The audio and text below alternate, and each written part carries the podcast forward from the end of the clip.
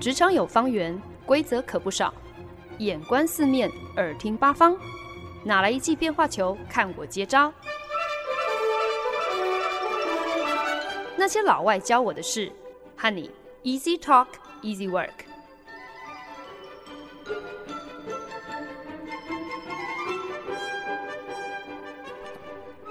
您现在收听的是《那些老外教我的事》，我是焕恩。我非常喜欢的一个美国电视影集《Madam Secretary》国务卿夫人，进入到了第六季，也是最后一季的播出。故事女主角伊丽莎白本来呢是美国中央情报局的一个分析师，执勤期间参与了很多重点中东反恐任务的搜查跟问讯审问犯人的工作。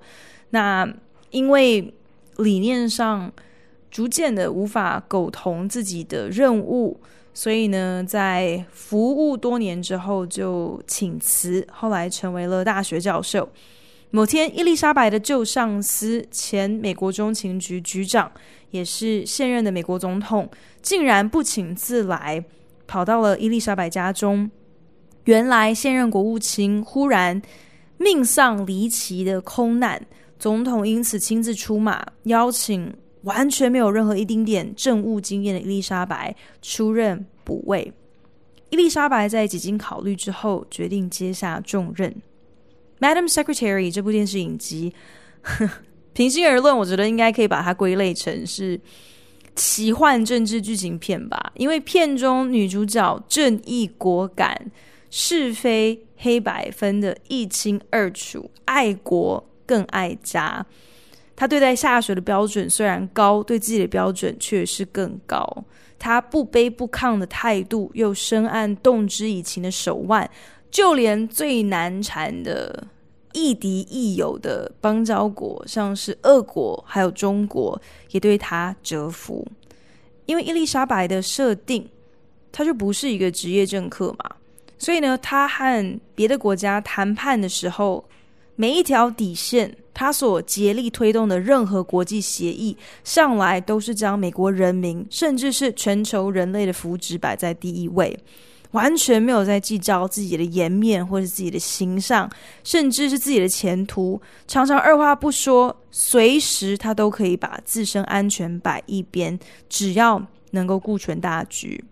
重点是国务卿夫人呢，防范第三次世界大战开打都已经来不及了。伊丽莎白还坚持要抽空去参加女儿的足球比赛，替女儿加油。她专业干练、顾家负责，又不失真性情。重点是伊丽莎白心中的那一把尺，丝毫没有任何中饱私囊的偏颇。她没有办法被买通，也不畏惧政敌的威胁，无视舆论的炒作。这种政治人物。根本就是独角兽啊，在现实生活当中完全就不存在。所以大家现在知道为什么我每次在看这个影集的时候，都觉得自己根本就是在看科幻片。可是实在是太疗愈的科幻片了，因为以目前的这种政治人物，实在是在现实生活当中怎么找也绝对是找不到的。不过更梦幻的是，影集当中这位一度有。呃！报道指称是以希拉蕊作为模板设定的女主角，她呢还有一个比她更加完美无缺的超级老公——伊丽莎白的老公亨利。呃，在剧中呢，设定年轻的时候他是海军陆战队战斗机的一个飞官上尉，退役之后成为了宗教学的专家，是大学的教授。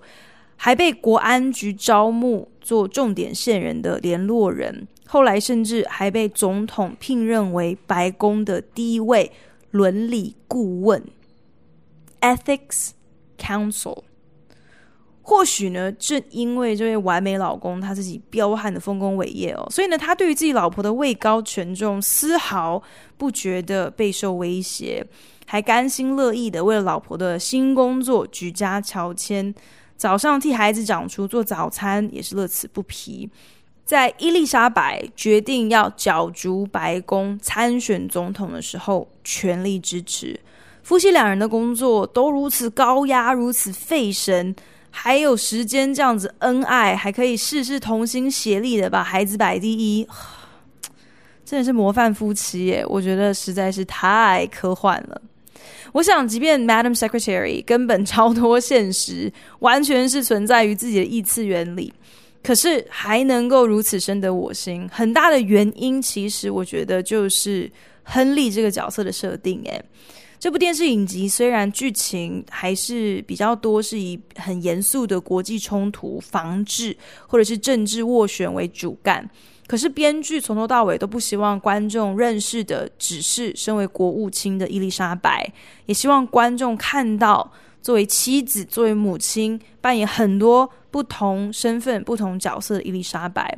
所以呢，每一集的内容都会刻意琢磨她的家庭生活，她和和她的丈夫和她的孩子之间的互动。那大多数的电视影集，如果里面的主角设定太过强势或者是太过耀眼的话，那么他的另一半，特别是他的配偶，不管是男的或是女的，大多时候就只有沦落成为一个附属品，或者是就是花瓶串场的份哦。可是亨利完全不是这么一回事。亨利的设定虽然他还是一个辅助的配角，可是不管是在婚姻，还是在教养儿女，或者是在国际争议的讨论当中，他和伊丽莎白都是平起平坐、对等的伙伴。他们的关系很明显的，没有谁依附在谁之下，更没有谁因为活在谁的阴影之下，所以抑郁。自卑，呃，没有安全感，而亨利所扮演这最关键的角色呢，就是他在一个往往唯利是图、往往是只谈结果不择手段的政治场域当中，他能够提供一个捍卫伦理的声音，一个理性却又不失感性的声音，从保卫伦理的观点。来检视一个政治策略、一个外交策略的利和弊。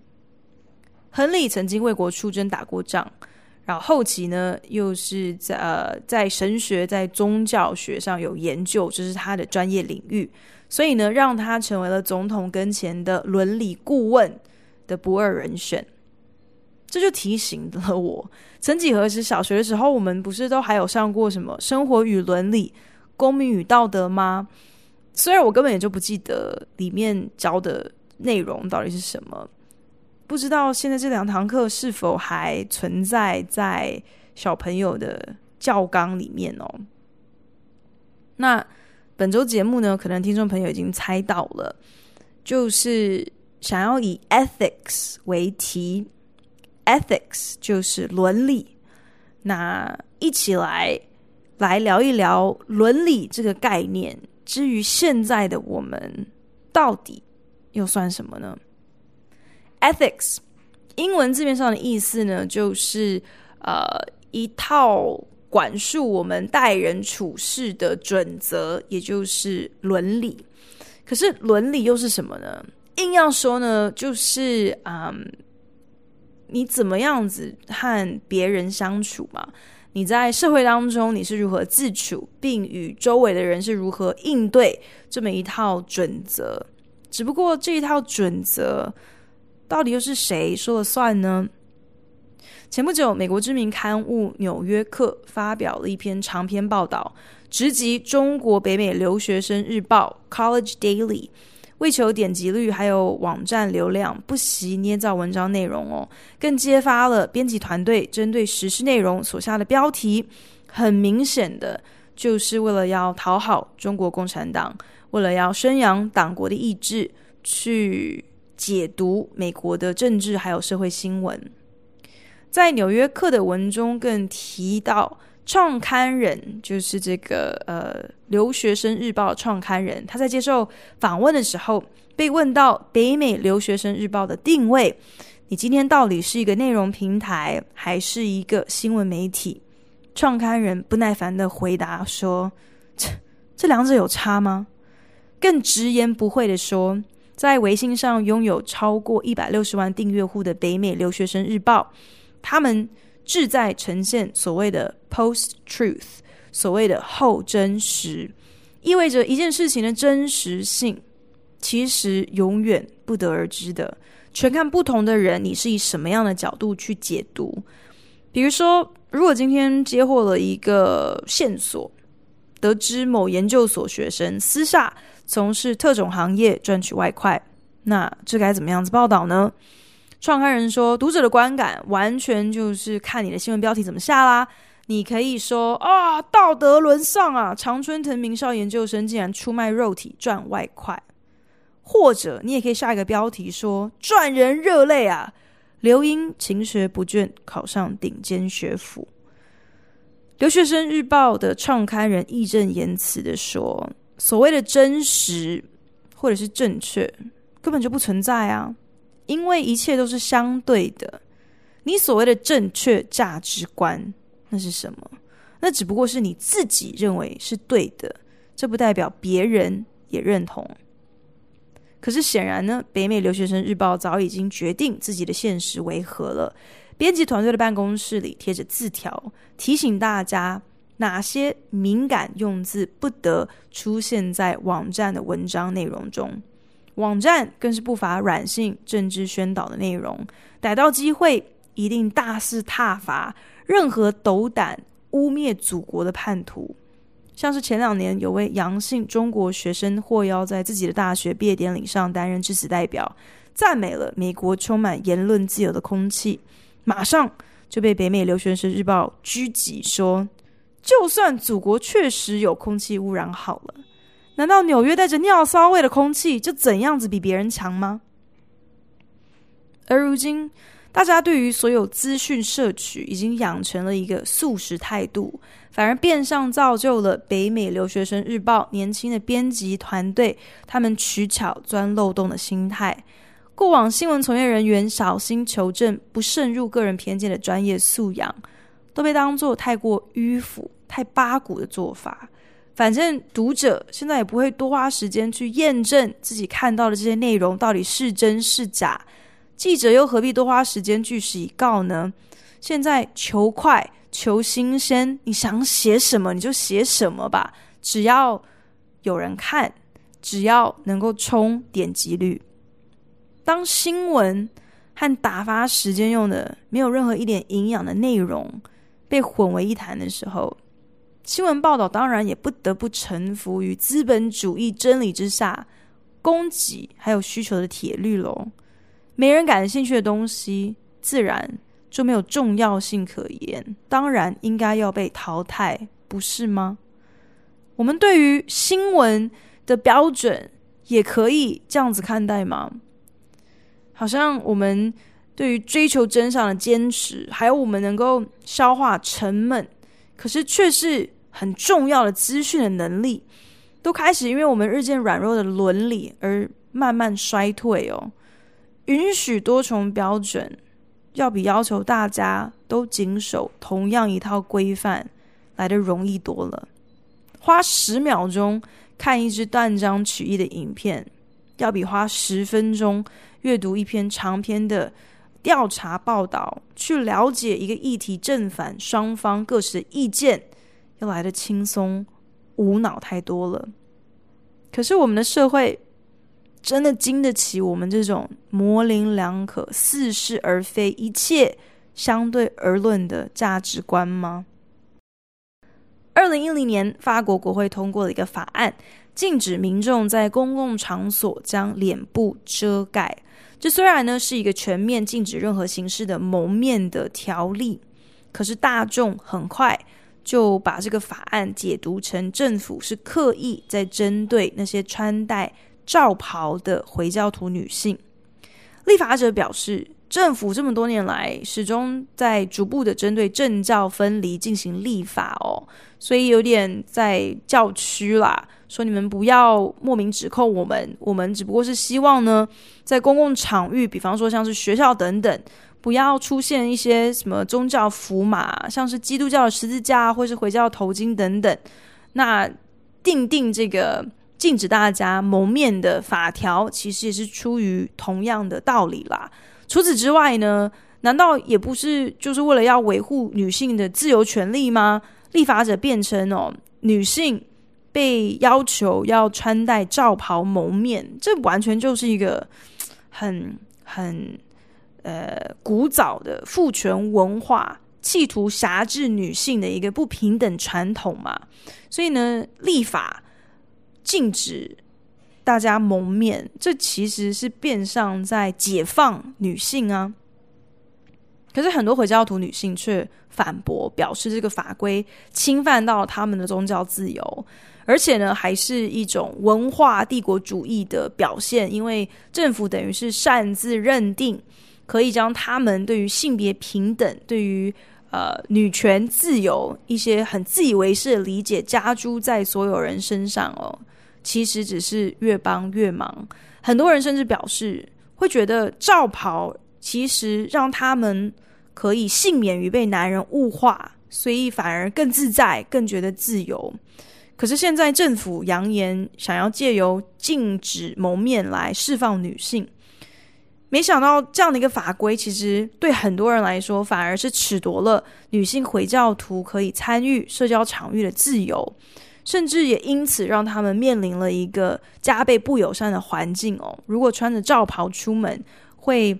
呃，被人用更加异样，甚至更加有敌意的眼光看待，在这么一个伦理的难题当中，为了政教分离而制定的法条，到底是不是应该需要设定一些怎么样子的一个底线呢？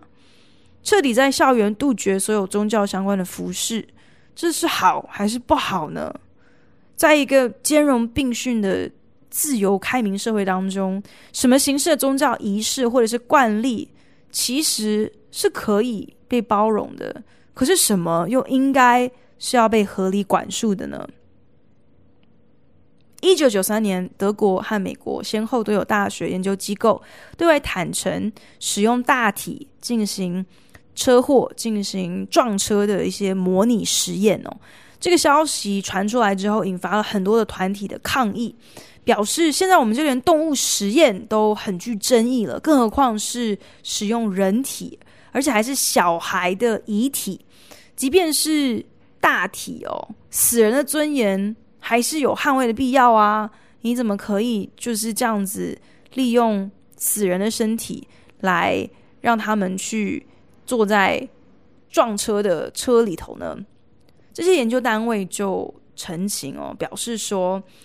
这些模拟如果不是使用大体来进行测试的话，是没有办法取得最精准的数据的。要想要了解在车祸的过程当中，人会在什么样的情况，在哪些部位受到怎么样子的伤害，唯有使用人体才能够知道嘛。就算你要用假人来测试，你还是需要实际的人体作为一些基准值，你才能够判断说。假人今天什么这边棉花露馅，实际上对在现实当中，对于真的人体受到创伤，又意味着是一个怎样的状况吗？以这个案例为例的话，那死后器官捐赠或者是呃大体成为医学研究的实验品，这两者之间有什么重大区别吗？在伦理或者是在道德上头？大众接受的程度是不是又有哪些哪里的不一样呢？听众朋友会觉得可能比较能够接受，呃，死者捐赠器官，而相对无法接受死者整个身体被拿来做医学研究，拿来做医学实验吗？法兰兹出生在一九零八年的奥地利。二十岁出头加入了警队，并成为了当时还是非法党派的纳粹党党员。德国在他三十岁没多久之后就入侵奥地利，他也很顺利的加入了秘密警察盖世太保的行列。他年纪轻轻就先被派驻到柏林，成为了纳粹其中一个秘密杀戮中心的保安主任，专门督导监控。呃，犹太人被送进毒气室，随后呢，他也被派发到波兰某一个集中营担任指挥官。在这边，法兰兹系统化了一整套大规模屠杀犹太人的手法。短短十八个月，在法兰兹的领导之下，他的集中营成为了将近九十万名犹太人的葬身之地。二次大战后，法兰兹和家人移民到巴西，他以真实姓名展开了全新的生活，长达数十年之久。是一直要等到一九六七年，他才被引渡回到西德接受审判，为了在二次世界大战他的行为呃负责。可是呢，法兰兹在法庭上头表示自己没有罪啊，我只是奉命行事而已，我没有做错任何事。他甚至在法院上提出了三个辩证，表示一。当时他会被派驻到什么样的单位执行什么样子的勤务，这通通不是他能选的。再者，如果他不遵守上头的命令的话，自己和家人可能都难逃一死。第二，尽忠职守是他的天性啊。今天不管是交给他什么样的工作，他就是一个会竭力做到最好的人。言下之意，不能够怪他杀人如此有效率啊，他只是。在 do his job 而已。最后，法兰兹表示，他只是一个行政人员，他从来没有亲手杀害过任何一个人，对犹太人更是半点仇视都没有。法官最终判他有罪，终身监禁。在狱中接受访问的时候，法兰兹表示，自己还是不觉得他有做错任何的事情，所以没有丝毫的良心不安。只能够说他生不逢时，因为他亲身见证了那一切，所以不得不共同来承担这个过犯。如果真的要说他必须要承担什么样子的罪过，那大概就是自己太长命了，竟然活到如今。听命行事是否足以正当化？我们可以彻底将我们的自我价值观、自己的判断力完全关机。可是，作为公家机关或者是任何一个团体的一个螺丝钉，如何在贯彻上层的意志跟保有自我之间取得一个平衡呢？今天你的官阶有多高，你手上握有的权力有多大，是不是跟你在伦理上的责任就成正相关？意思就是，如果今天你不过是食物链最底层的小喽啰，那么是非对错的判断。就理所当然跟你一点关系都没有。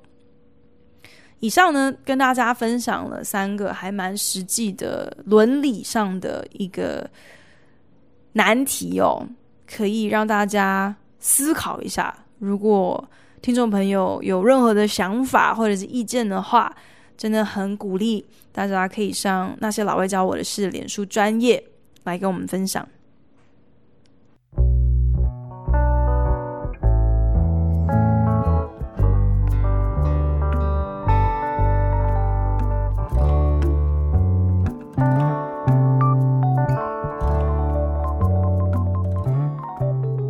您现在收听的是《那些老外教我的事》，我是节目主持人焕恩。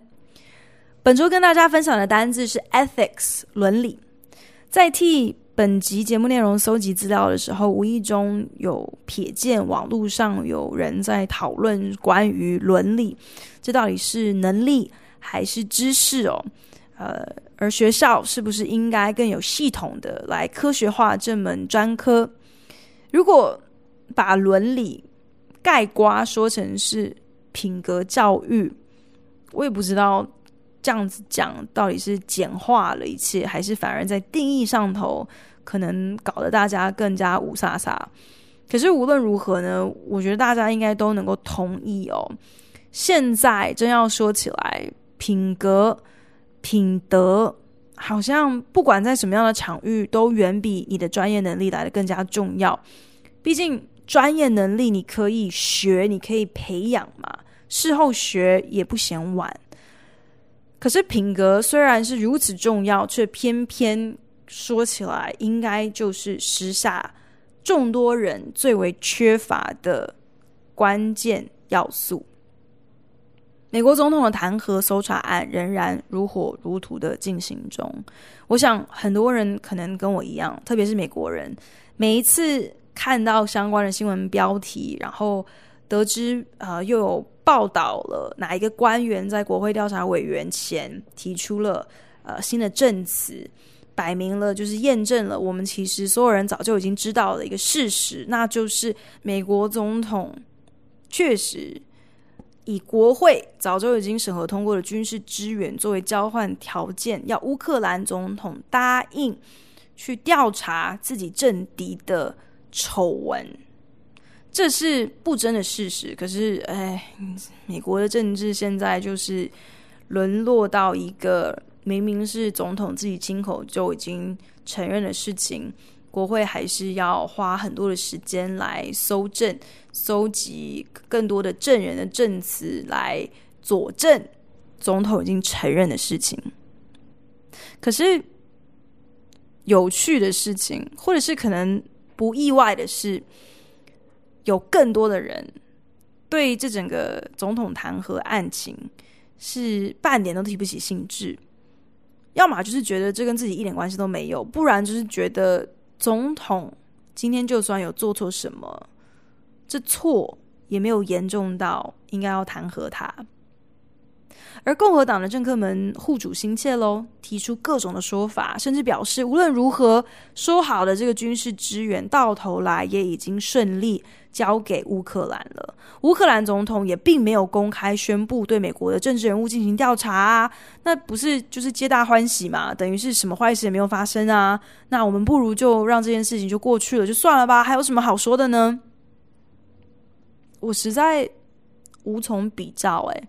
今天究竟是美国总统的伦理比较不及格，因为他认为自己可以无法无天，想干嘛就干嘛，没有半点对国家对人民应负起责任、必须履行义务这样的概念，把国际事务跟国会裁决的预算都看作是可以自肥、可以利己的谈判筹码，还是相较之下，美国人民比较没有任何伦理的概念。对于滥用职权的定义可以如此宽松随便，为了维护自己所支持的意识形态，所以可以全盘的去接受一个没有任何一点意愿，也没有任何一点能力的一国元首。或许说到底，最为伦理尽失的，该是共和党的政客吧，被权力蒙了心。所以看不见所谓的民主，其实比任何人想象的都还要更加脆弱。自己西瓜喂大边的成全党的意志，这样的行为，这样没有骨气，去担任社会舆论领头羊，代替人民监督领袖，反而一味的顺应，甚至是利用民众以偏概全的盲从，也不愿意就事论事、明辨是非，这样子的政客，他们的伦理。到底是被遗忘在哪里啊？只能够说，美国从选民到政客到总统，大家其实秉持立场跟之前提到的那个北美留学生日报的创刊人是如出一辙的，那就是并没有唯一的真相这种事情啊。真相可以有很多个，正确的价值观也完全不存在，因为一切都是相对的。我选择看到我想要看的，我选择相信我打从心底已经决定要相信的。在这样的基础下，又有什么样的立足点可以有理性的讨论呢？民主制度宝贵就在它能够兼容多元的声音。可是，这好像应该不是代表说大家可以在是非对错上也也自由解读，好像凭借自己的心情。依据大众的喜好来决定什么事情可以睁一只眼，可以闭一只眼，可以蒙骗带过，又是什么人做错事情可以不用付代价？伦理尽失之后，这就是我们所落得的下场。与其说现在对于 ethics 对于伦理的渴求，好像是因为会希冀借此树立一个怎样子亘古不变的唯一标准。就能够终结眼前很多根本就是真的是无端诡辩的分歧哦。我觉得倒不如说，如果大家心里今天有那一把尺，而且我们共同所持守的标准是有一些共识的，有一些交集的，那么，对于一国元首主动开条件要他国领袖干涉内政这样子的行为，到底需不需要有所惩处？哇，这从头到尾根本就不应该有任何的疑问啊！甚至这一件事情这样的行为，如果大家都持有一把 差不多一样的伦理的尺，这种行为。根本就不应该发生。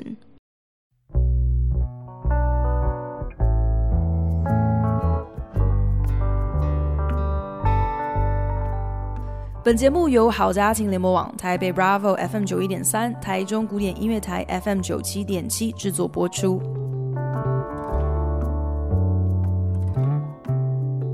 在节目一开始呢，介绍了一个电视影集《Madam Secretary》，剧中女主角的丈夫亨利。他是一个宗教学教授。某一集内容在接受电视访问的时候呢，曾经有这么一段台词哦。他说他在呃大学上的有一堂课叫做啊、Morals and Ethics。开课第一天，他都会澄清，告诉大家 Morals 道德。跟 ethics 伦理之间的差别到底是什么？所谓的道德 morals 泛指我们如何对待我们身边认识的人，而 ethics 伦理则是我们如何去对待那些我们不认识的人。因此呢，我们的道德决定了我们是不是一个好丈夫、一个好女儿，是损友还是益友。可是伦理。则是我们建构和谐社会的重要基石。有没有伦理，这才是真正挑战我们是否能够以更高标准要求自己的一个考验。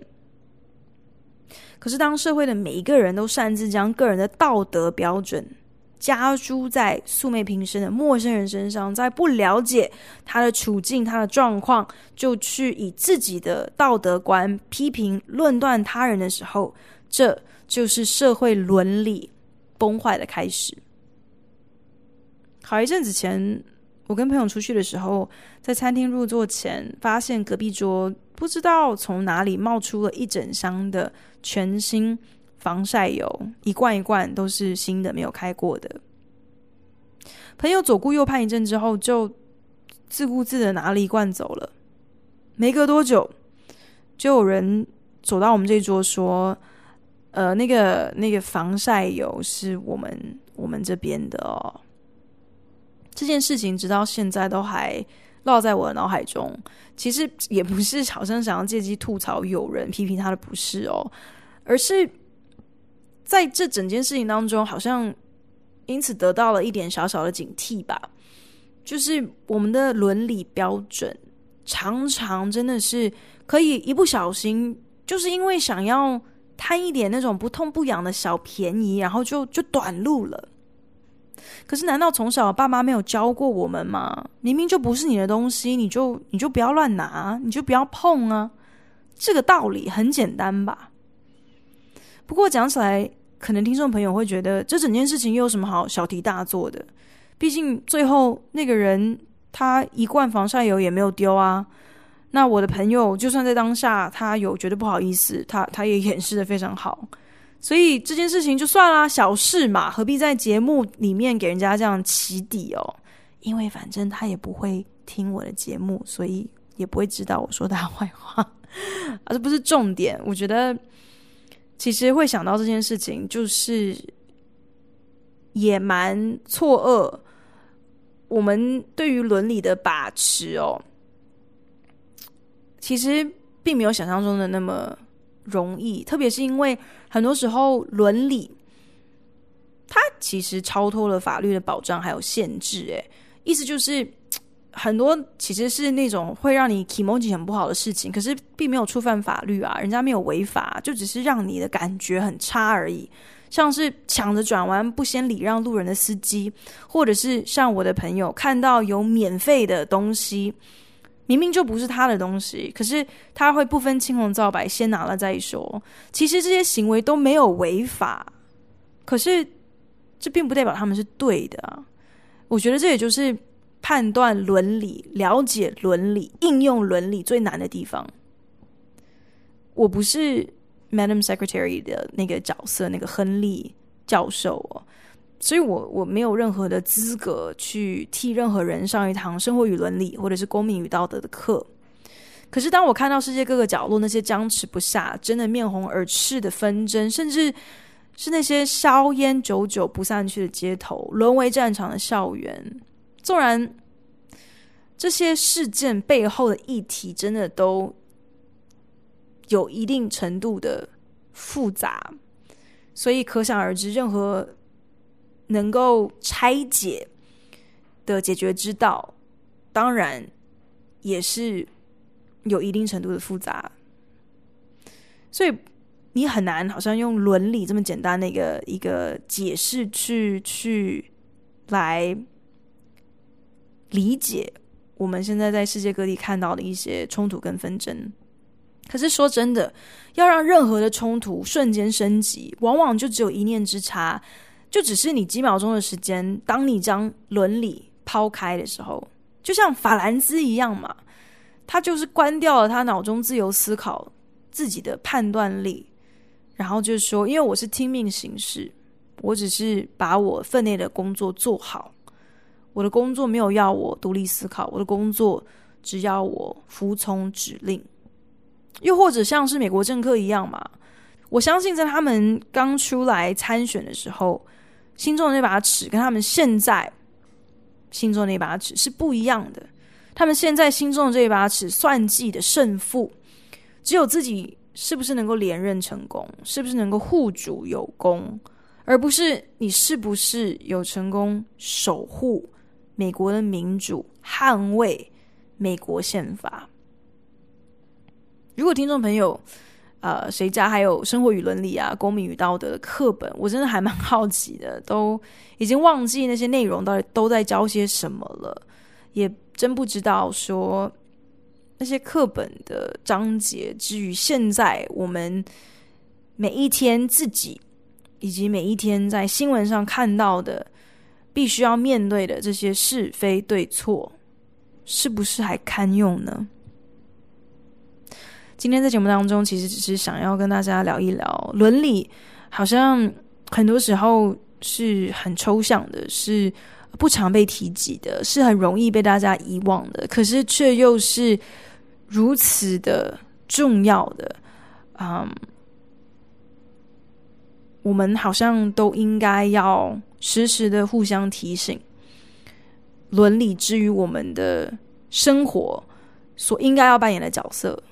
就好像，如果下一次 我那位朋友又在想要顺手牵羊去拿不属于他的东西的时候，我似乎也有一个。很有的义务去提醒他，不要这样子哦。感谢您的收听，希望您听完这一集有一些收获。如果有任何建议，或是听完有什么样子的心得，都希望你可以在 Facebook 上搜寻那些老外教我的事，来跟我分享哦。对了。如果您是用 Apple Podcast 听这一集的话，请帮我评分五颗星或留言。如果您是用 Castbox、Spotify 等 APP 平台收听，也请你帮我分享给您的朋友。那我们就下一集再见喽，拜。